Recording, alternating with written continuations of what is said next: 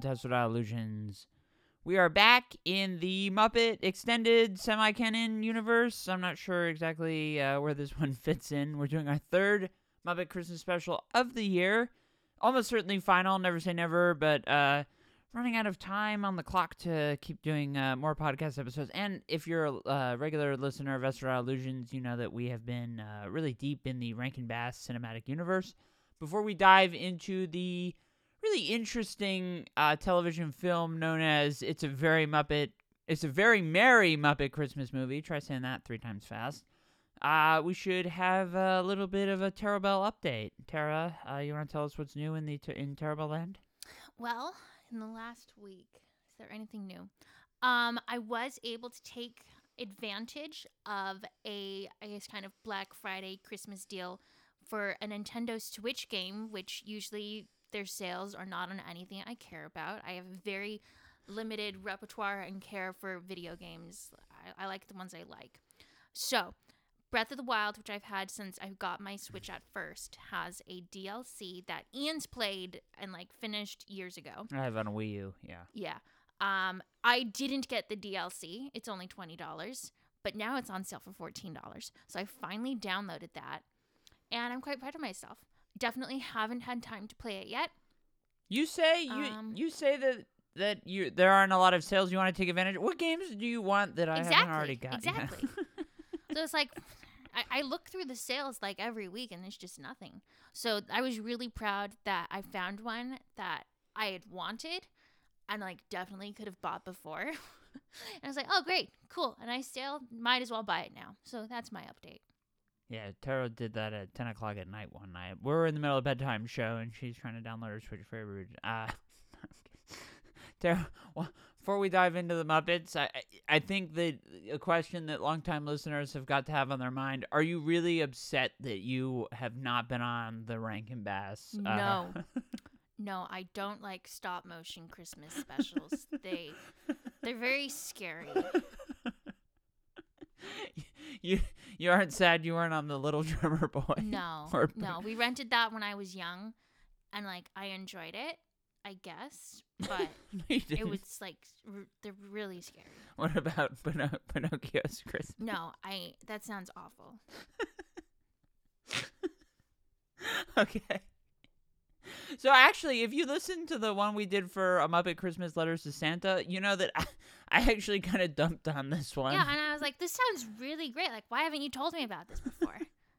So we weren't gonna do it because uh, part of what prompted a Muppet Christmas Letters to Santa was seeing that it was on Disney Plus. Now this is one of the few Muppet specials that is not owned by Walt Disney. It was uh, produced by NBC Universal. They do a lot of product placement for their own shows in it. I didn't really I didn't want to do this one because I didn't think that there was anything for I, I didn't think any listener would have a, any kind of way to see it, but it's available online. It's on uh it was part of their freeform. Actually last week pretty much right after we were done with them up at Christmas, I was flicking through freeform uh looking at their lineup for 25 Days of Christmas and I saw it and I'm like, "Oh shit." That's the one that I was dumping on. And Tara's like, record it, record it. YouTube TV. I mean, it's pretty nice with uh, unlimited DVR. You don't have to. You cut the cord. You you think you're downgrading, and then you get a DVR that you can literally record every channel. Uh, you can record everything. So we recorded that, and uh, I said, you know, if we're watching this, we're doing a podcast on it because if we don't do it now, we're gonna do. I'm gonna want to do it next year, and I don't want to watch. I haven't. I hadn't seen this one in a couple years. I, I don't. It's. It is. I, I would probably say for it's a very Merry Muppet Christmas movie. Whether or not you like this kind of hinges on whether or not you enjoy It's a Wonderful Life because it has a decent uh, homage, especially especially in the film's last half hour. This is a 90 minute Christmas special. yeah, it's long. And at something, uh, a recurring theme that we've had with the Rankin Bass ones is uh, particularly with Pinocchio's Christmas and Rudolph Shiny New Year. The longer these get, the dumber they get. That's the beauty of Letters to Santa. It's quick. They're in, they're out. They have a small plot. It's self-contained. There aren't a lot of subplots. There's some gags that are funny, but it's they're in, they're out, it's over. You can get on with your life. This is like, holy shit. This is a 90 minute TV movie that. And I think about it. What's kind of interesting about this one is that it is double the length of uh, Letters to Santa. It doesn't feel like it's double the plot.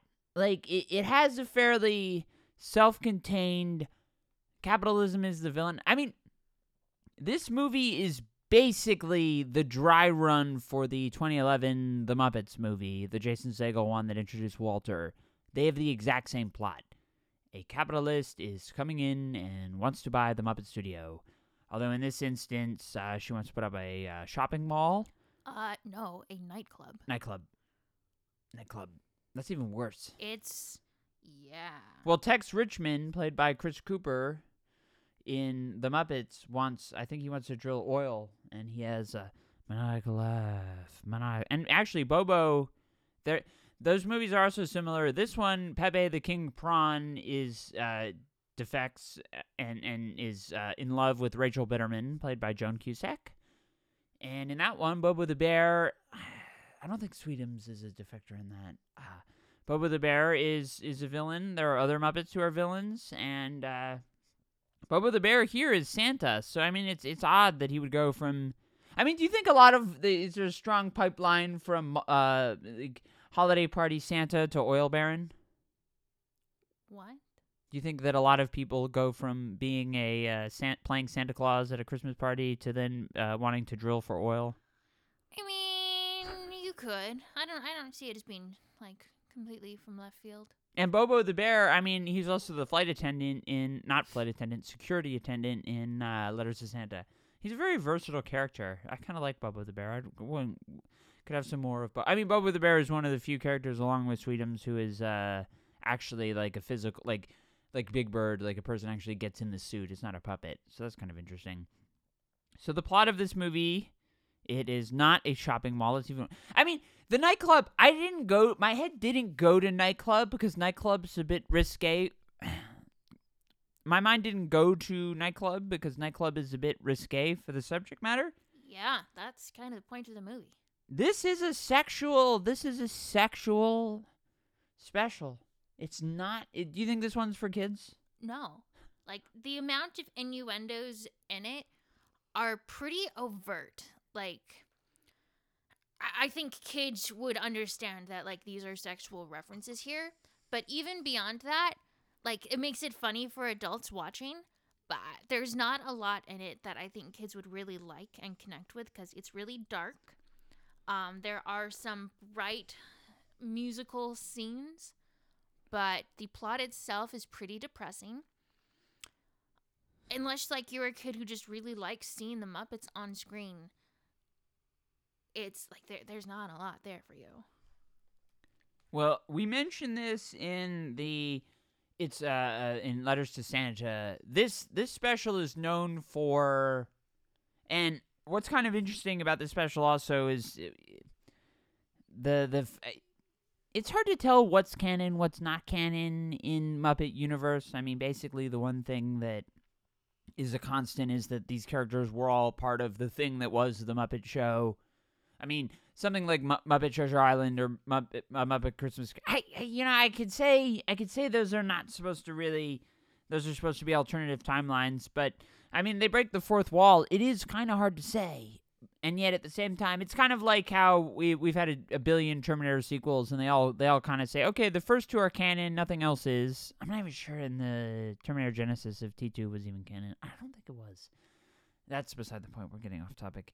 Uh, the Muppet Studio getting turned into a historical landmark at the end of this special is clearly not canon for the 2011 movie. Although, I mean, Disney owns it. They're not going to want to honor what happened in NBC Universal. It is weird. We did get a little bit of continuity when Scooter at one point remarks that his uncle used to own the theater. Scooter, and actually, Scooter had been on the sidelines for most of the 90s. Richard Hunt, the performer, had died uh, right, or pretty much right after, a couple months after Jim Henson's uh, funeral. We talked about that in uh, Muppet Christmas Carol a little bit.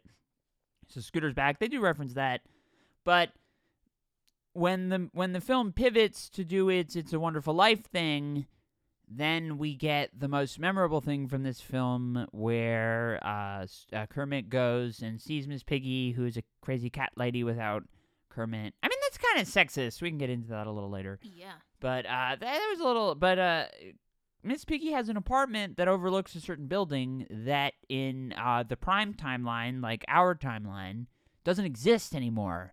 And it's kind of subtle because you know you're not uh, typically these these buildings are best uh, viewed from the skyline because you see them together. You can't go see them anymore because of the twin towers and this movie came out in 2002 and yet it was filmed a little bit beforehand and yet in the timeline where Kermit is imagining what would uh, what life would be like if he was never born in 2002 apparently there is no 9/11 in a um, timeline where Kermit is never born so that's kind of led a lot of people to believe that Kermit being born was the catalyst that set off the events of September 11th 2001 do you think that's plausible I do. The point that they really make with Kermit um, and the impact of his life was that he has done a lot of good in the world. Um, so it's clear that he has a big impact on society. Um, But then why does why does him never being born? Yeah, so I, I think like the impact without getting too much into, I don't know, QAnon conspiracy theories, maybe the Taliban just really didn't like him. And just the good that he was doing for the world. So they he was doing so much good that They was said no, we it- don't want this. Meanwhile, in the alternate universe where it's just capitalism everywhere, they're like, you know, we're cool with this. so so Kermit's good. So the events of September 11th were the pendulum sort of regressing more to the mean, Yeah, and uh, you know the pendulum swings back, and all the good is is erased. Huh? Well, that's uh, that's interesting. It's definitely uh, it's something to think about with this special. I mean, what's kind of fun? Okay, so what's particularly fun about this, and we did a little bit of table setting in Letters to Santa, but I mean, the post Jim Henson era, all 30 years of it, it's really been a roller coaster of ups and downs for the Muppets. You have immediately after Jim Henson dies, Muppet Christmas Carol and Muppet Treasure Island are released uh, back to back, not back to back, but within a couple years of each other. Very good. Then Muppets Tonight comes back. I mean, uh, comes on the air in uh, 1995 or 1996. That I think it's 96. Doesn't last very long. That's supposed to be like, okay, the Muppets are back. They're riding high. Jim Henson's death has apparently not really sullied this uh, troupe's ability to deliver bangers. Like they they were having a good 90s, and then Muppets Tonight, they start to screw up, or that Muppets Tonight happens, and uh, not a hit. And then Muppets from Space happens uh, just a few short years before this movie, and all of that sort of riding high of the post Jim Henson era, like, hey, maybe we're gonna be okay. That's all kind of gone. And I I don't want to say that this movie is rock bottom, but they were not really in a good place right now. And actually, so in terms of the troupe, uh, Frank Oz has retired at this point. He doesn't want to do it anymore. It's kind of hard to blame him. Uh, you have Steve Whitmire, who had taken over from Kermit, uh, taken over for Kermit. He's uh, also the voice of Rizzo the Rat. Uh, Dave Goelz is I, really at this point the anchor. He's Gonzo, uh, Bunsen Honeydew. He's also Waldorf. And then you've also got I, I really the other major. Uh, I mean, besides the two of the Henson kids, Brian Henson who directed Muppet Christmas Carol, and uh, John Henson uh, do do some performances. But then we also have Jerry Nelson who is doing uh, Robin the Frog, which has always been his role. He's doing Statler as well. He is most known to audiences as uh, Count Von Count on Sesame Street. Sesame Street Muppets have a lot of uh, crossover with the, their performers. Kevin Clash, who is most known for the original voice of Elmo and was the voice of Elmo for a very long time. pr- Was the performer of Elmo until he uh, was found uh, a little bit of a uh, under. He had a thing for underage women, a bit of a problem. Um, Yeah, uh, he's in this, and uh, we got Jerry Nelson. So I mean, there's still some Muppet. You know, they there's still got some of the people who were there when when uh, for the Muppet Prime, but it, it's a it's a transitional, and and the early 2000s were a weird time for the Muppets, and I. What what kind of works about this special that other ones that are shorter, like Letters to Santa or Muppet Haunted Mansion, for example, this is one where we actually kind of get to see the Muppets sort of hanging out, being Muppets. It, it's not like in a lot of these newer movies, it's like they really have to. Everybody gets their one little cameo. They get to do their thing. You get to see Beaker. He gets a couple of meeps, and that's kind of it. And then you see the, the guy with the the stupid the stupid fish guy whose name is I hate that guy. He's really annoying with his uh, boomerang fish. Yeah, that would be uh, Lou Zealand. Lou Zealand, who has one joke and it's not particularly funny. We do only basically get to see him once, but it's nice to see the like. It's nice to see Animal. Animal, I guess, got drunk on eggnog in this, and Scooter. I mean, what's a kid? like a kid a lampshade over your head is like a drunken college party joke. What is a kid supposed to do with that thing? Uh that they're having a when they're having a Christmas party. We also get some weird gifts to the maid. I mean, the humor in this. What do you think of the humor of it, Tara? I thought it was pretty funny. Problem is, it's it's a lot of adult humor. So you liked you you, you thought the humor was uh, pretty good. Yeah. Yeah, I mean, I, I, initially I was like, you know, this is this special is terrible. I don't want to watch it. it has some there's some funny jokes. What what is probably and what always comes to mind, and we talked about this in the other special. That's kind of a problem. Is uh, well, okay. I was about to dump on the celebrity cameos. What's weird? What what's weird and deserves to be talked about. So we have the main sort of plot of uh, Joan Cusack's character, Rachel Bitterman, is trying to take Muppet Studio, turn it into a nightclub, the Muppet Theater.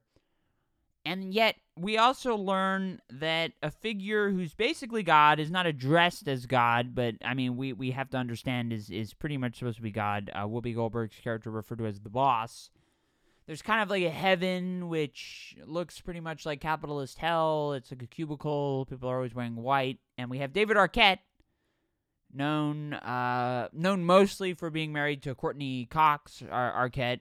I guess they're divorced now. Uh, also a member of the Arquette family. Alexis Arquette, great transgender uh, icon who sadly uh, passed away a number of years ago, was really one of the first uh, transgender women that I uh, would have been aware of at a young age. Uh, was really negatively covered in the press, but uh, rest in power, Alexis. We we miss you. Uh, David Arquette. I mean, he's fun.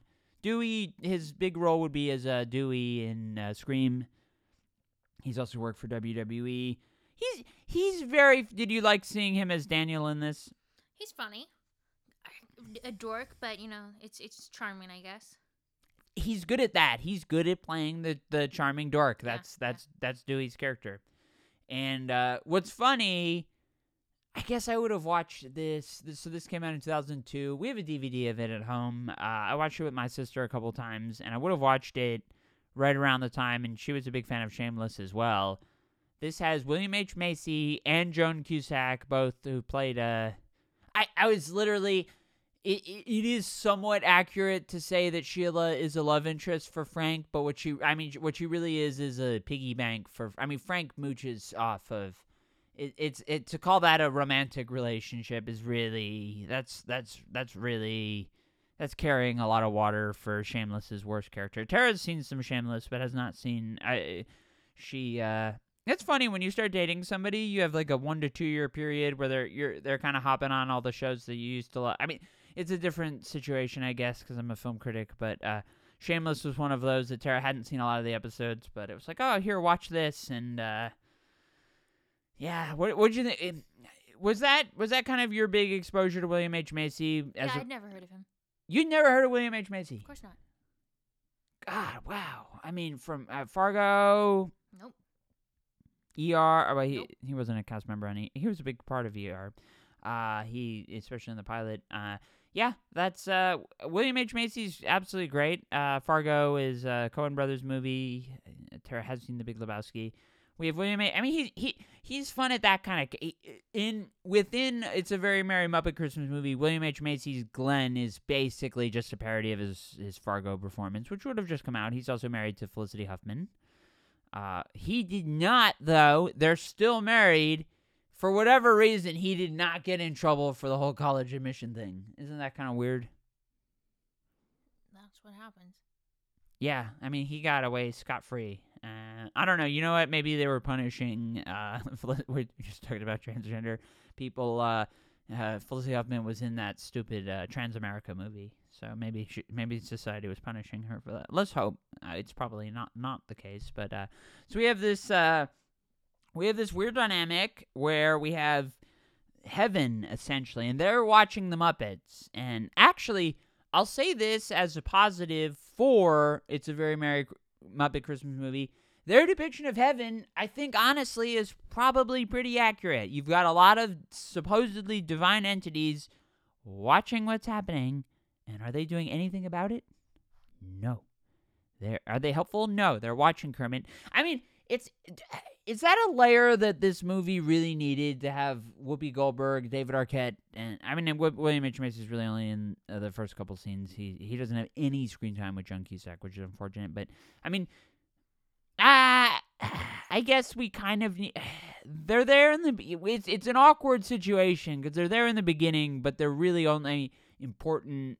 The last half hour or so of the movie is really consumed with the. Well, okay, twenty minute, two thirds of the last half hour is "It's a Wonderful Life," and David Arquette's character plays a huge part of that the first i mean it's kind of a it's, it's weird to kind of open up with that it's a weird type of situation it's it's i don't know maybe they're leaning too much on the live action performance i don't know did you like the whoopi goldberg scenes Yeah, it's fun.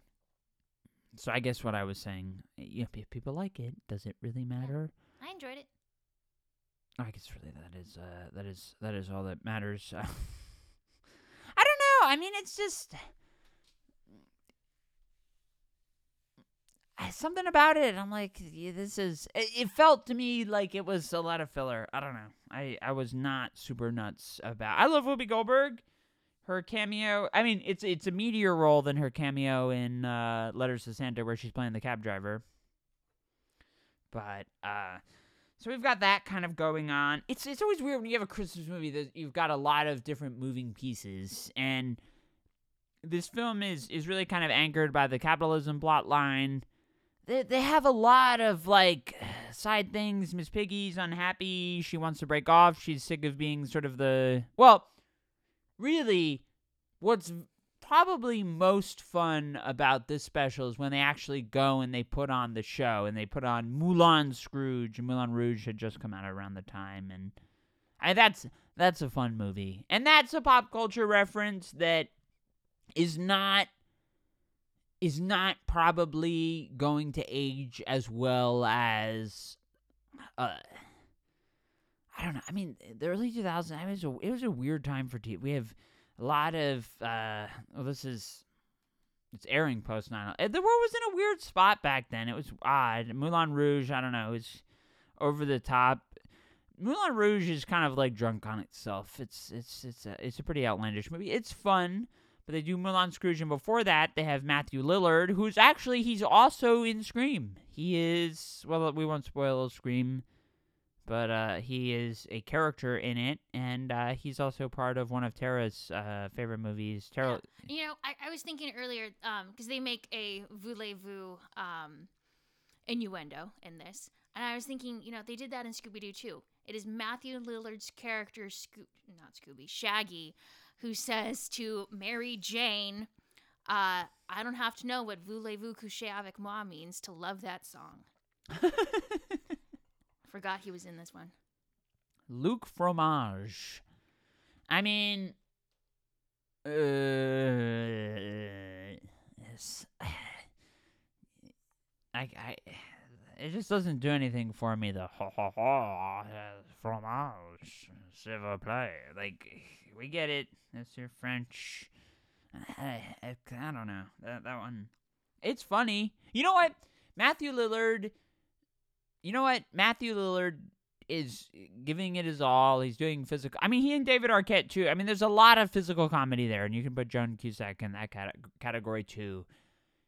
The Muppet. I mean, some cameos for Muppet people, particularly Muppets Tonight. I was thinking a lot about in at, at California Adventure in at Disneyland. The uh, separate park for all the Disneyland enthusiasts is not in Disneyland. California Adventure requires its own admission, but the Monsters Inc. ride used to be a celebrity paparazzi chase, and every single celebrity they picked ended up, and it was made around the same time. Actually, like really right around the same time.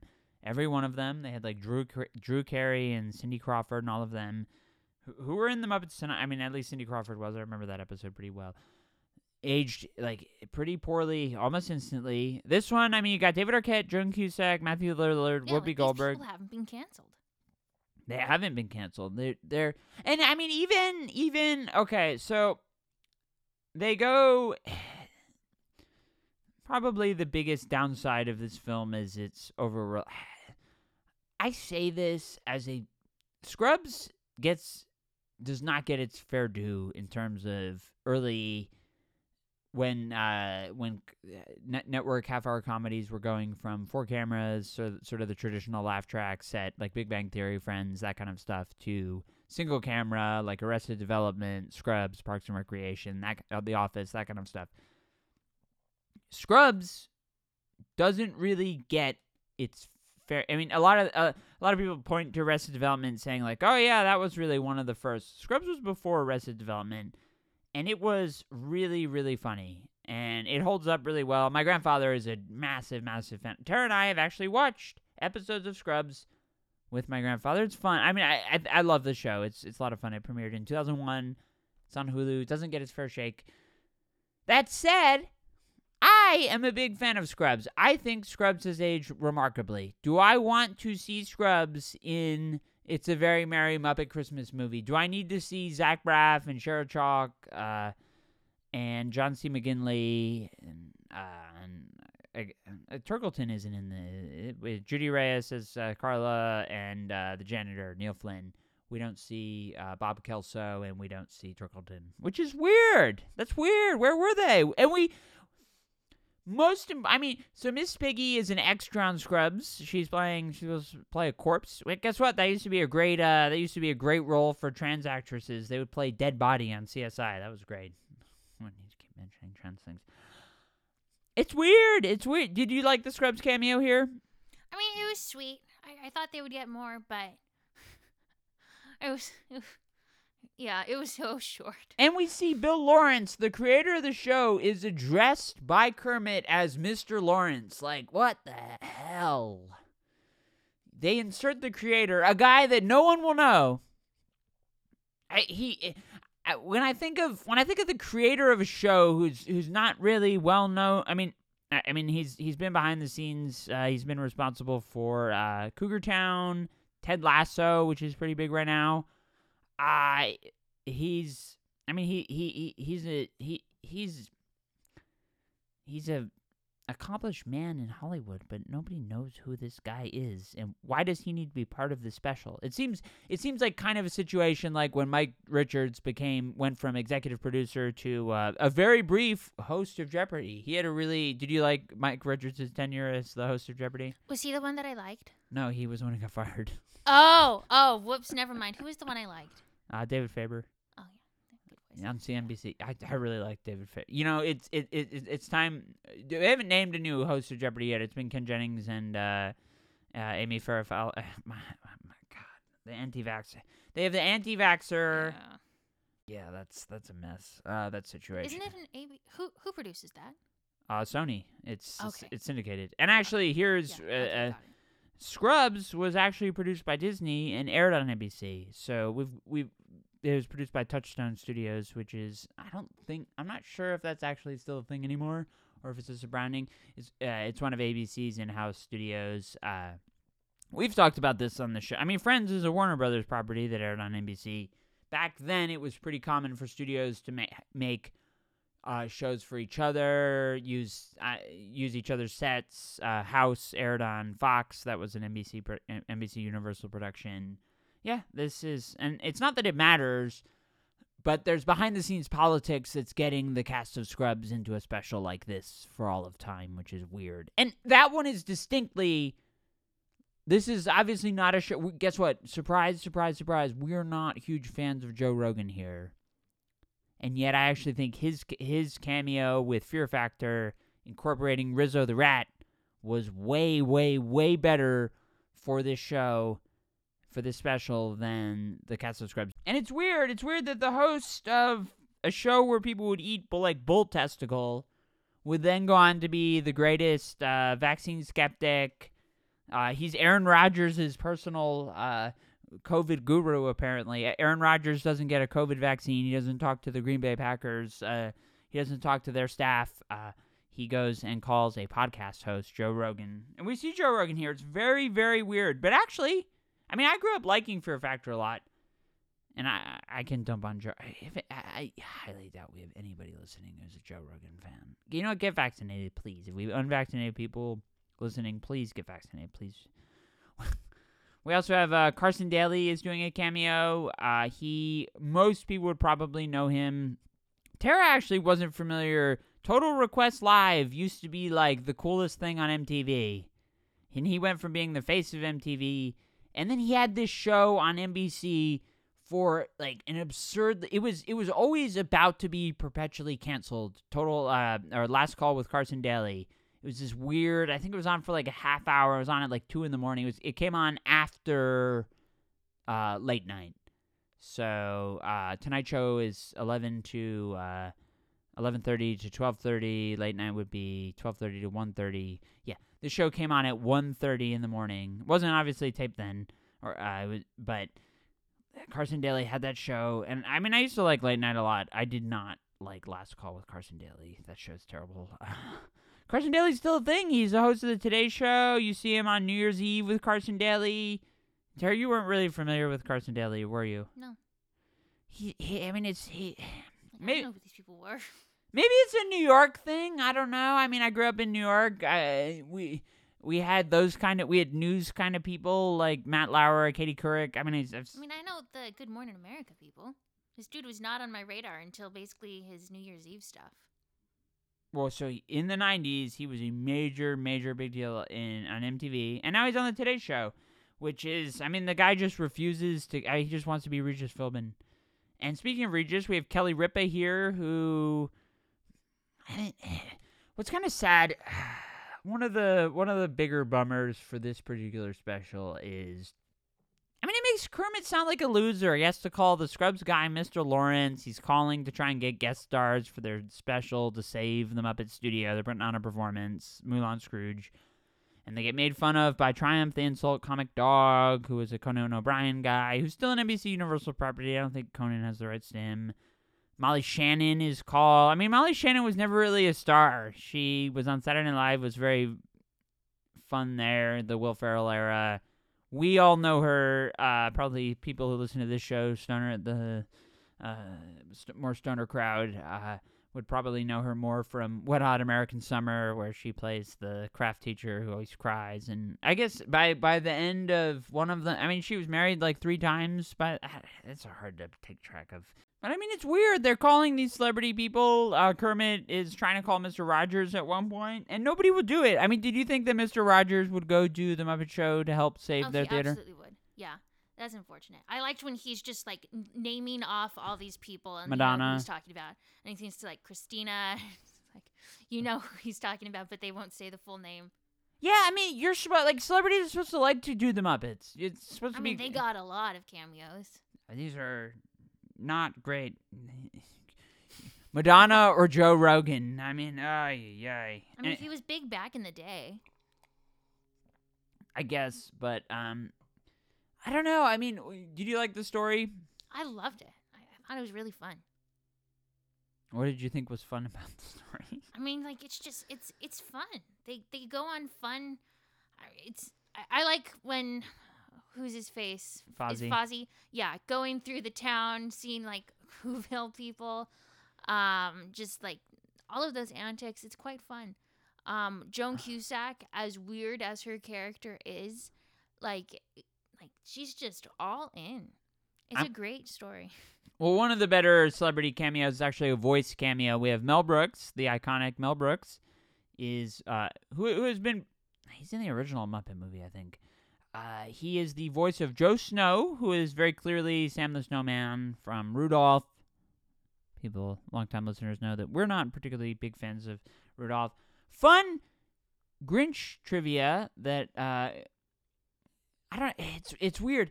The the how, how the Grinch stole Christmas, the Jim Carrey one. The set for that, the primary Whoville, like downtown Whoville, is intact at Universal Studios in in California. If you do the studio tour, you always. I think that's one that you basically always pass by like yeah, that. No one's filming there. Yeah. So they could have they could have filmed Whoville right there. They have the set. The set is perfectly intact. Like you could go you could go on Google Maps right now and see like, it's there. It's still there.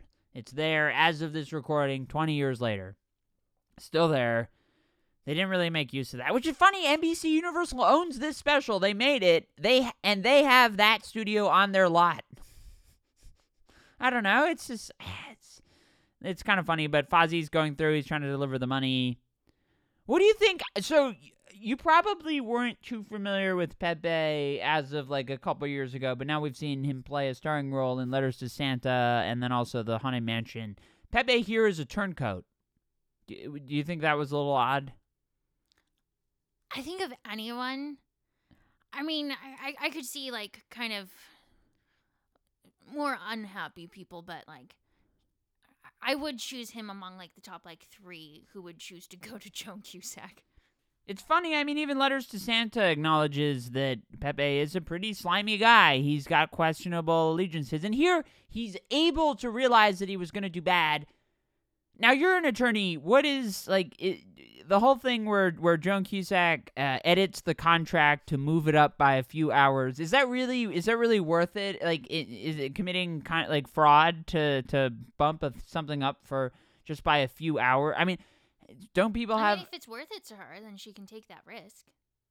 But I mean, she's the only copy of the contract to this studio that was supposed to be kind of a good faith thing because her husband owned the studio that he presumably bought from Scooter's uncle.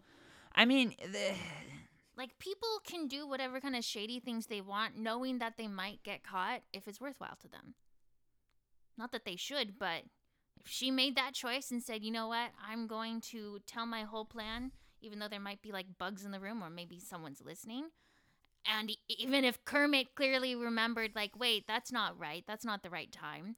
And then if you have to take that before the judge and kind of it becomes a credibility thing, I think most people would believe Kermit. And then she gets basically another lawsuit for perjury and fraud. So, you know, but she made that choice. and she was banking on the Muppets not having a backup contract. We get a fun scene. Uh, we we get some nice fun scenes with uh, Bun- Dr. Bunsen Honeydew and Beaker. Uh, unfortunately, some physical comedy where Beaker's getting his hands uh, squashed on. He has like this moving board, and Bunsen Honeydew. I, their scientist is is apparently the only economist around because he's he's the one who's responsible for saying. And how serious is this debt how serious is this debt that they can recoup all of their earnings from a single night's performance? Yeah, when they tried to kind of do the math at first, and they've got literally the math on the window, they basically try to frame it as sure we could do it in one night if we add like a thousand more seats and we don't pay anyone for a year. But I don't think they really followed through on that plan with actually adding somehow a thousand more seats or people into the theater and breaking fire codes. I was thinking, I mean, why don't you just raise your prices? If people love you, they'll pay charge Hamilton prices and then you're all good. And even if you're not paying your people for apparently this one show, it doesn't make sense that based on their plan they they somehow had enough and that Joan Cusack felt like foreclosing on them just for whatever kind of pittance that they owed. but she wanted her nightclub, you know? This was worth it for her. Yeah, and I mean, people, if you had bought an expensive ticket expecting to see Fozzie, and then they have the scene where Fozzie's, He's gone. yeah, he has to go, and Pepe is like, oh, I'll do it. And then Pepe can't handle a ribbing from Statler and Waldorf. He's going to come up there and beat them up. I don't, why do they have a box in Muppet? Why do they do that? That's a great question. Like, if they hate him so much, why do they go to the shows in Muppet Letters to Santa, why do they live next door to them? Maybe they really love them deep down. Yeah, I mean, the, I think they do. Uh, and Pepe, Pepe is not able to. I mean, you, if you're a comedian and you're on stage and somebody heckles, you gotta, you you've the only way to really address it and handle it is you've got to have a one liner that takes them down like immediately. If you're like stumbling, saying like, "Oh, oh, that's not nice," but Pepe Pepe didn't understand that. Fozzie goes, they have a Steve Irwin cameo in this, and it's got to make me think like, how could they not get the actual Steve Irwin to do this? A couple years before he died, sadly. Uh, I've been to the Australia Zoo. I saw his wife and uh, his uh, daughter and son perform uh, probably about 10 years ago, which was a lot of fun. But they have a Crocodile Hunter spoof. Uh, they have Fozzie's going through the Whoville. There is a Christmas. Tara's never seen a Christmas story. She didn't understand the tongue on the. I was like, why is this happening? Why is Kermit just walking by? Like, this is really dark. It is dark. It's it's it and I don't know. Christmas story. There's a few classics in the Christmas genre that hold. I my mother hates the Christmas story. I'm not the biggest fan of it. Robin, Robin Kermit's nephew gets a bunch of uh, uh, cameos in this, which is nice because Robin, honestly, Rob, the post Jim Henson era has not been kind to Robin. He got to be Tiny Tim in Muppet Christmas Carol, and that was like basically like, all right, Robin, goodbye. I was actually fun bit of Muppet trivia. Uh, so Jim Henson lived in my hometown, Greenwich, Connecticut, and the Bush-Holley House, which is a small uh, colonial house that's been preserved and turned into kind of a museum. They had a Jim Henson exhibit where some of his old puppets were there, and we were getting a, a brief tour. It was my mother, me, and a couple other people. This was like maybe three or four years ago. And they get to a Robin puppet, and it didn't have like a nameplate saying what it was. And the woman is like, well, this is a young baby Kermit. I'm like, I was like, excuse me, that's that's Robin. That's not that is not Kermit. And she's looking, and she's like, oh, you're right. And then basically from then on, we were like halfway through the tour at the time, and initially, I, I kind of thought she was being obnoxious at one point because she was like, she's she's stumbling, and then she looks at me and she's like, do you know anything? Like, do you have anything to add about this? And the people are looking at me and I I basically took over the tour. And within the like, it was it was almost like like oh, if you're gonna be if you're gonna chime in so much, why don't you do it yourself? Like it sounds like it could have been that situation. But I mean, it was really fun to get to. this Muppet stuff is fun, but uh, that's that's my that's my big uh, Robin. Rob, Robin the Frog. Don't you just love Kermit's nephew, Robin? He's very cute. He's God bless us, everyone. So I mean, this movie I, I talk about how much I like don't really care about it, but this movie actually does deliver something that's been sorely lacking in the present era, which is like just sort of a straight Muppet show. I mean, they did that in the Muppet movie. Talking earlier about how, you know, they've had some successes in the Jim Henson era and they've had some bombs. One like if you take this particular decade aside, they start to rise again with the 2011 Muppet movie and then it just kind of crashes back down again with uh, Muppets Most Wanted, and then they had the one that's kind of like a spoof of Modern Family and Thirty Rock, uh, the the Muppets, which uh, no, nobody liked that show. Uh, What's the one where they broke up Miss Piggy and Kermit? I'm that is that one. That. That's, okay. Yeah. Yeah, my family watched that. I thought it was cute, but I was just really upset. Well, what was really funny? So that show had just come out, and one of uh, my dad's one of his clients at his work uh, in, in uh, cybersecurity was uh, Blue Sky Studios, who did Ice Age, and they were just recently shut down, which is bizarre. And they had a headquarters in my hometown as well. But uh, I was home, and my dad was giving me. Uh, he arranged a tour. I mean, I love this stuff. I love all this kid stuff. Uh, and we're touring Blue Sky Studios, and we go in. One of the founders, Carl Ludwig, was in his office. That was a Friday. Nice guy, but we're talking about him, and he's he's got uh like a lot of Muppet pictures, like he knew the cast uh and the the old timer cast. And my dad was like, "Oh, you know, isn't it great that the Muppets are back?" And he's like looking, he's like, "This is not the Muppets." Carl Ludwig was not not not happy about that that particular show in, uh, that had just come out and the whole Kermit Miss Pig. It the Muppets have a formula, so I mean, with that in mind, this special, I don't. It, it's nice to see them with the homage to the 70s Muppets and all of that. They get to kind of do something that resembles the old Muppet Show in this. So that's fun. The zany antics.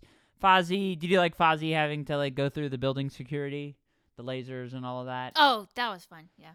You think Fozzie would be a good James Bond? Yeah, yeah. You know what? Should yeah. he should he replace Daniel Craig? Fozzie had a relationship with a human woman in that show too. People were really weirded out by that. The, I don't even want to get into it. Uh, we can talk about that stuff with Rankin Bass. I, I am not getting into whether Fozzie swipes right or left on. That was basically what that was so weird. But uh, he gets some zany antics here, and I mean, he, it's Kermit's fault for entrusting Fozzie to deliver money. Who would you have picked? I mean, it's not his fault though. Like he was accosted by all of these people out there. Oh, and I I even forgot about the fake Steve Irwin. Like this is not Fozzie's fault. Whoever did this job, this was this was this this was an unfortunate circumstance. I want to know where did the money go? Oh, they did say at the end. Yeah, yeah, yeah. It went to like charity or something. It's good that they were able to book in that plot line. A lot of these specials. I was worried. I was like, wait, so where did this money go? But yeah, it went to nice Santa charity. Why wasn't Sam the Eagle entrusted with them? He seems like the most. I would trust him. Honestly, yeah, I would. I think probably. I think he could have done it. Wouldn't trust Gonzo. No. Rizzo gets some scene. Rizzo gets to be I mean, Rizzo, like, the red nosed any rat. of them I would actually really trust under those circumstances, even under normal circumstances, even without everything that happened. Yeah, but no, yeah, Sam the Eagle, he could do it. Yeah, we also get. uh So Frank Oz has left, but we got a Yoda cameo briefly at the beginning of the. I mean, the we haven't really talked about it. We probably should because this episode is is a longer episode than I was expecting. Uh the It's a Wonderful Life stuff. We go to an alternate reality. We learn that Daniel uh, David Arquette is a balloon animal guy, which is weird. Uh Kermit's creeped out by that. Kermit is a guy who has a bro- boomerang fish in his troop, and yet balloon animals are seen as a bridge too far. Uh, Fozzie is a pit- pickpocket in the alternate reality. The funniest is when they is when we see Muppet Studios as an actual nightclub, and Mm, Sam it's like a gross nightclub. Sam the Eagle is raving. He's rolling. Sam the Eagle is r- rolling is a Tara probably doesn't know this is a term for uh, oh, is that Molly? that is Molly. Yeah, Sam the Eagle. He's got his glow sticks. Kermit's all weirded out. Yeah. It's weird. It's oof. It's this is not for kids. They also make a reference even before Joan Cusack is introduced in this plot. Um, Pepe gets a permit for the theater to do topless performances. I was like, wait, what? He's like, just in case. What kind of just in case do you need? hey, at least he was getting. Hey, you know what? Think about government bureaucracy. I mean, part of why the mafia exists. We talked about the Serranos and Letters to Santa. It's not easy to navigate government bureaucracy. You need to like know. You, need to be able to slip somebody some money under the table and say like, I need this permit and I need it now. Yeah, but why did they need that permit? That you know maybe permit the frog. Um, no, that's, that's Nope. That is. I mean, you know what? He's not wearing a shirt. Maybe that's why. We'll clean it up. Yeah, yeah, yeah. A lot of them are shirtless. Yeah, Kermit's naked. Yeah, that's uh and Pepe, I mean he's resourceful. He's I mean, he's he's just he's really aside from I guess even probably Walter and that TV show never really they should have they should have taken if as soon as they knew they weren't going to do another a third Muppet movie along the same lines with Walter, Walter should have immediately become the villain of that Muppet TV show that they had made a couple years ago. The idea that they didn't do Dark Walter is a really uh idiotic, but uh anyway, I digress. Pepe, I mean Pepe is not an ori- he wasn't in the Muppet Show. He's a newer character. He's a post Jim Henson character. He's he he. They did a good job, kind of uh, bringing him. In. I you can kind of understand why they would think to use him in Haunted Mansion, but still should have used Rizzo. Rizzo does not get enough to do in this. It's very uh that you know what since Muppet Treasure Island and since Muppets from Space that's kind of been a recurring thing. Why do they hate Rizzo? It's very unfair. But uh so we go to we're we're in the alternate reality. I mean I I don't know. It's something that's always kind of bugged me about It's a Wonderful Life and that whole kind of idea.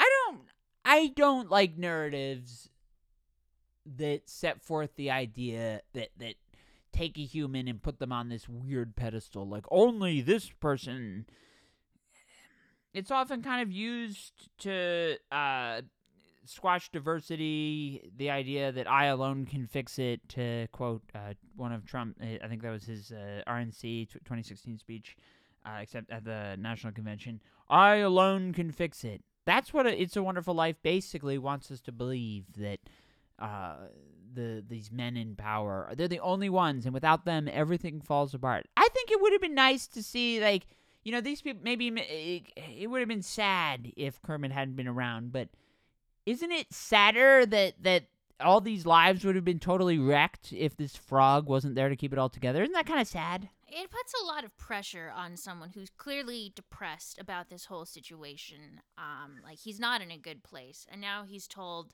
"This is all your fault because you wished to not be born. Look at how screwed up the world is without you." That's like that's a huge burden that Daniel put on his shoulders. Should Kermit take a personal finance class? I, they I don't even know what kind of finances the Muppets do. I don't trust any of them with that money. They need an account. Who is the accountant? Yeah. Who is the accountant? I mean, the the studio is clean. Somebody's clearly responsible for that. Yeah, like they're probably charging too little for ticket prices. Yeah. They clearly had a lot of fans. People wanted to be there. They were able to put like this show on like it was a great show. People liked it. Why couldn't they make money like that? I just like look. The Muppets are a family, and we see this reinforced in so many different specials, and that's great. But it kind of dings at the nature of family when you say like, okay, if you treat a, f- a family is not like a tower, a Jenga tower. When you pull a piece out, it's not supposed to fall apart. That's a bad thing when it does. Yeah, and you pull Kermit out and the whole world falls apart. Yeah, it's sad. It's sad to think about that. Yeah, that's not what people who are depressed about something this big really need to be hearing. It should have been, you know what? We're going to make it better. And he just said, no, here's the world without you. And I, I guess that, that wasn't like Daniel's point. It was Kermit who really put him in that situation. But still, it's bad. Yeah, it's uh it's weird and uh we get some apparently some divine intervention. Whoopi Goldberg comes to intervene. I mean, did Kermit really save the day or did God save the day? I mean, it'll always be Kermit. Kermit decided, you know what? This this is better. Well, Pepe saves Make it work. Pepe Yeah. really saves Yeah, the I day. think, He she- gets I think God pulled some strings at that permit department. How did yeah, national landmark in about 2 seconds. Can't tear it down. No nightclub, no rolling, no Sam the Eagle rolling Molly. None of that. Nope, nope, nope, nope, nope. It will be a national landmark. Although it won't be a national landmark for long because we have to do a 2011 Muppet movie where basically the same plots were used. It's weird. It's uh this is a weird special. What's your favorite part of the special? Uh honestly probably the Moulin Rouge performance or sorry, Moulin Scrooge. That was that was fun. It was crazy. Miss Piggy forgets her line and everyone just like is okay with it. The crowd's not upset. They're like, you know, we're we're good with this. That was fun. Yeah, I always like that. I- It as a kid watching the Muppet Show from the '70s, seeing like how these performers were able to make like that theater. It, it comes a seeing it come to life. Even like going back and watching the the specials that were basically 50 years ago. Seeing just the craftsmanship and all of that is is so much fun. It, it's and uh, I, I- Joan Cusack really she carries it. It- It's rare to get a human. I mean, most of these specials. I, I mean, most of the time when you have a human performer who plays as big a role as John Cusack does, it's like uh, Michael Caine in Muppet Christmas Carol, or Tim Curry in Muppet Treasure Island, or Jason Segel in The Muppets, or uh, Ricky Gervais's character in Muppets Most Wanted. a lot of men. It is a lot of men. You're right. And Joan Cusack, I mean, she's so great. I love John Cusack too, her brother. But Joan Cusack, she, you, it's always great when you have a Muppet where you have a celebrity cameo who, and this isn't a cameo, this is a lead performance. But when you have a celebrity who comes in and is so ready to play ball, she plays a capitalist really well. I mean, she, is there And any? Don't forget her boy toy. God, that was weird. Yeah, and, and Pepe. What about when Pepe was doing her toes? That mm, that's bad. I yeah, I Yeah, yeah. I don't know. I don't know. I don't. I don't know how I feel about that. Does Pepe Yeah, have a it, thing? it's, actually kind of surprising that they didn't cut that scene out for the ABC Family version. I'm not a shrimp. I'm a king prawn. Yeah, this this special is 90 minutes. It's not a special. It's, it's literally a movie. It's 90 minutes. It's too long. and yet, I mean, it is too long. But uh, they have like fun Muppet Show style antics in the beginning, and then a little bit. Uh, Yeah, I wish it had like really cut it short before the alternate reality. Up until that point, I was like, "This is great," and then it's like, "Oh, this is this is still going." Yeah, and I mean David Arquette does a good job too, uh, trying to keep it afloat. How does Kermit get pickpocketed? He doesn't have pockets. At least they mention that. That's a good point. Fozzie takes his uh, thing, but yeah, the zany antics. Moulin Scrooge is really kind of the peak. You have Fozzie going through the town and then having to go through and deliver the money without a witness. There's no witness. It's it, they set up a he said she said type situation. Very odd, very odd, but uh, It's about they don't have direct deposit. Yeah, this is supposed to be digital. I, I mean, part of the Muppets is like it's supposed to be. I I rail I we I railed hard on nostalgia in Rudolph Shiny New Year, but I mean, there is a timeless aspect of Muppets tend to work kind of best when they're trying to recapture that magic of the '70s and stuff. And I wouldn't know because I wasn't alive in the '70s, but you know, those vibes that you can see in the Muppet Show, which, yeah. So that's I mean. The special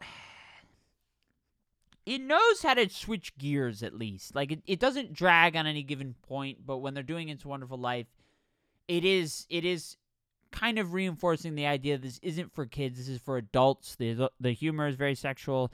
Triumph the insult comic. I mean maybe a kid would laugh at that. He's making fun of the Muppets though, which isn't nice.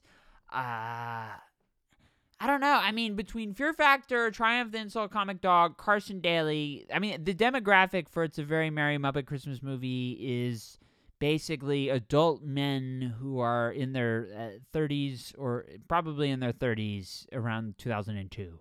Yeah, that's a really good point. Like growing up, some of my friends really liked Fear Factor, so they would have gotten those references. Um, Like maybe some people would have watched Scrubs. So like I was about seven when this came out. Um, so like you're a bit older and would your age group would have gotten those more. But like if these are a lot of like late night things and primetime things, kids kids aren't watching that. No, I mean, I remember Fear Factor used to come on uh, Mondays at 8 was its time slot, which way back when wasn't really a great. There weren't a ton of must see TV shows. And this is back when you really had. There weren't streaming, obviously. You had like four channels and plus the WB and UPN. So you six, I guess, uh, doing original stuff. None of the cable channels tend to really do anything on Mondays y- your pickings for Monday at eight typically weren't that great. So Um, then The Bachelor came along and the world was fixed. That's Yeah. I don't like The Bachelor. I think The Bachelor was like just starting right around this time. So uh, Fear Factor, I mean, Fear Factor was a really cool thing for about a year or two, and uh, it was it was it was fun. I mean, my mom hated it. She would my my dad my dad and I would always outvote her and want to watch it. Fear Factor, though, the real value, it brought along this Mary Kate and Ashley movie called The Challenge, which was a parody of it. And evidently, fear is not a factor for you. That was how they ended each. That's how Joe Rogan ended each episode. Yeah, that's uh, it's yeah. To think to, it's a very merry Muppet Christmas movie. Is is really dated in a way that I would say Letters to Santa is not. That that relies on more script based humor, less references, less Yeah. sexual references. Yeah. I don't know. I mean, if you compare the cameos, I mean, or the celebrity, the celebrity parts, uh, you know, Letters to Santa, Jesse L. Martin, Nathan Lane, Uma Thurman. That's a good lineup. This has got Joan Cusack, David Arquette, uh, more of a Whoopi Goldberg. I mean, Letters to Santa, nobody really. I mean, Nathan Lane and Uma Thurman get a bit more extended. Jesse L. Martin gets Yeah. a song. Whoopi Goldberg very small in that. Bigger role here. I don't know. I mean, I guess if you compare like the top lines, they're kind of comparable, and then that you you ding them, I guess, really for including the Scrubs, the Scrubs people who don't belong, and it's weird. and Yeah, yeah. Nobody watching now. Scrub, Scrubs is a relic of its time. It, it Scrubs is great though. I love Scrubs. I don't want to. We've talked about Scrubs a lot. I don't know. Do you have any uh, closing thoughts about this special? Like as weird as it is, and as much as it's not for kids, as an adult watching this for the first time, I really enjoyed it. Yeah, it's. I mean, I'll say this: Tara. One great thing, one one great thing that I love about Tara is, I mean, she's suffered a lot of. We've watched. She's had to watch a lot of crap. I'm a film critic. She's had to watch a lot of crap, a lot of crappy screeners, and has to sit through it. So it's always kind of interesting when it. And I, my bar's been set lower by that. I mean, I enjoyed it though. Regardless, I really enjoyed this one. Well, when I like like to get weird and do stuff like Rankin Bass, uh, well, Tara doesn't like stop motion, but it's always interesting to see like what old dated. I mean, I grew up watching a shit ton of movies really before I was before I should have been been watching any of that and all of that. So I've shown Tara a lot of classics, and it's always kind of interesting to see which ones resonate, which ones don't. Uh, this is not a classic, but it was released a long time ago and to kind of sit on the couch and watching her like smile and light up and it's like oh i love this i'm sitting there and like wow this is this is it's, it's interesting i'm glad we got to to talk about this one i this is in a category and i guess we we talked about this uh, if you're if you're listening to every episode of ei that we've been doing lately uh, with pinocchio's christmas i was talking about you know you have your staples in a christmas lineup uh, the ones that you watch every year and then you have ones that you can you know alternate every couple of years. It's a very Merry Muppet Christmas movie. I would I would in in terms of the com- it's complex to try and say like uh how do you schedule a Christmas line? You don't put your best ones at the beginning of the year this is one where you're kind of looking for a Christmas thing, but you don't want to shoot your load too quickly on something like like Muppet Christmas Carol really belongs on December 24th. That you should watch it. That should that should be the uh, headliner of your Christmas lineup. This is kind of I guess a good opener, or something you can watch to kind of get into the Christmas spirit, but not necessarily something that you're like, oh my god, I have to watch this. Like uh, how Tara feels about the Barbie Nutcracker. Yeah, Barbie Nutcracker should be a nice Christmas Eve, and then on oh, Christmas god. Day you can watch Barbie Christmas Carol. So after you watch Muppets Christmas Carol Christmas Eve, then the next day you can watch Barbie Christmas Carol. I I don't really believe. I think when it's Christmas Day, you don't need to watch Christmas stuff anymore. I think it's over at that point. I think Christmas special is supposed to get you in the mood, not not keep you in the mood. I don't know. Yeah, I when when Bibble was on from Muppet Christmas Carol, we talked about how I have to. An unfortunate aspect of being in a relationship, a long term relationship, is sometimes you have to adopt traditions that you don't necessarily aren't really your own, and I have to watch Barbie Nutcracker every year because of Tara. It's so good. It's uh, I, I you know when you ask anyone, it is top tier classic. Bill actually did kind of agree with you, not on the Christmas uh, Barbie Christmas Carol. Oh no, I'm I'm in the minority on loving Barbie Christmas Carol. I've got like one friend who actually agrees with me on that one. Yeah, well, this one uh, this one is not the greatest thing on the planet Earth, but it's also not the worst. Yeah, yeah. It. I'll say this: it, it's better. I think more of it than I did last week when we were doing Muppets Letter to Santa, but I don't think much more of it. I think most of what I had kind of thought about it was spot on, and the references. I mean, when I first watched it, my sister was probably about ten. She didn't understand it, thought it was weird. Yeah, what what could would what kid would actually like this? Yeah, and she really likes Muppets. So yeah, don't show this one to your kids. Oh, Maybe oh, no, no. I mean, like it's not. They're not gonna see anything on it. Um, like it, it's not like some kind of peep show type thing. um, but the dialogue they're not gonna get. Yeah, I don't know. This is one kids gone to bed. It's on TV. Pour yourself. Don't watch this sober. That was a mistake that we uh we watched this sober. Shouldn't have done that. Uh, watch this. Have some libations. Have some eggnog like Animal. Animal got drunk on eggnog and Scooter's got a lampshade on his head. College frat party. You want to get drunk and watch this? Have fun. Otherwise, uh, probably not the greatest thing in the world. But uh, yeah, I mean, it could it could be worse. And uh, this, it could have been boring. It certainly wasn't boring. You know what? Rasbankin has Rankin Bass. Rasbankin. It's Rankin Bass. That's how you say it. They have some points where it drags and there's weird filler This at least kept it. Muppets supposed to be zany. At least I don't know. It was too a little too sexual, but I, I mean they were they were they weren't just completely going into left field on this, which is nice. So I don't know. They didn't get too weird and too into left field. Muppets are weird. That's kind of that's kind of that. But uh, yeah, I think we uh, I think we tried to do a decent job on this uh, particular weird special. We will not be doing a Muppet Family Christmas. We're going to save that one for next year. Hopefully, it'll be on a more prominent streaming service at that point. That one deserves it. Uh, Emmet Emmet Otter's Jug Band Christmas. It's not one of my. F- we maybe we'll do that one next year. Uh, we're not doing John Denver's with the Muppets. That that's, that one is awful. It's awful. I don't know why it's released on vinyl around. That one's terrible. I said that in, in a different episode, but uh, this will be our final Christmas episode of the year, where there's a guest. Uh, to borrow a line from well. I was about to say like Gonzo in the third act of Muppet Christmas Carol when he's like, "I'll see you at the finale." Uh, there's not gonna be a finale of the. Well, we'll do a couple more Rankin Bass specials, and that'll probably cap our Christmas. We were only supposed to do four, and this was the seventh that we're doing. We already released six, so we've been doing a lot more than we thought.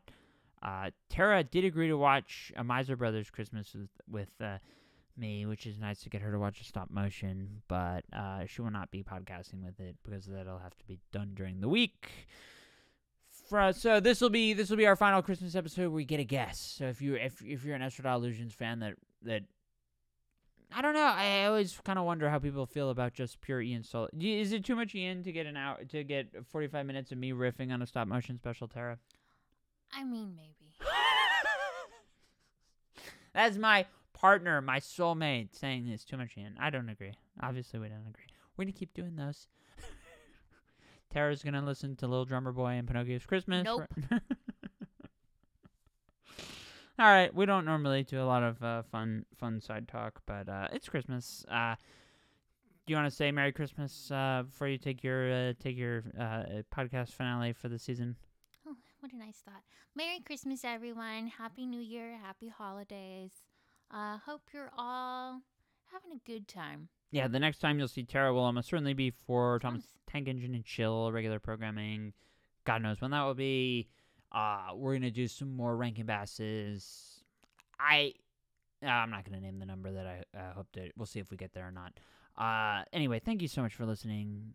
Uh, Merry Christmas, Happy Christmas if you're in England. Happy Hanukkah what, uh, whatever you celebrate. If you don't celebrate, you just want to take some time for yourself. Uh, I hope your December is is uh, relaxing and enjoyable, and uh, take some time for yourself and watch some bad television. Uh, maybe this one, maybe one of our other. We've, we're covering a lot, but uh, thank you so much for listening, and we will see you next time.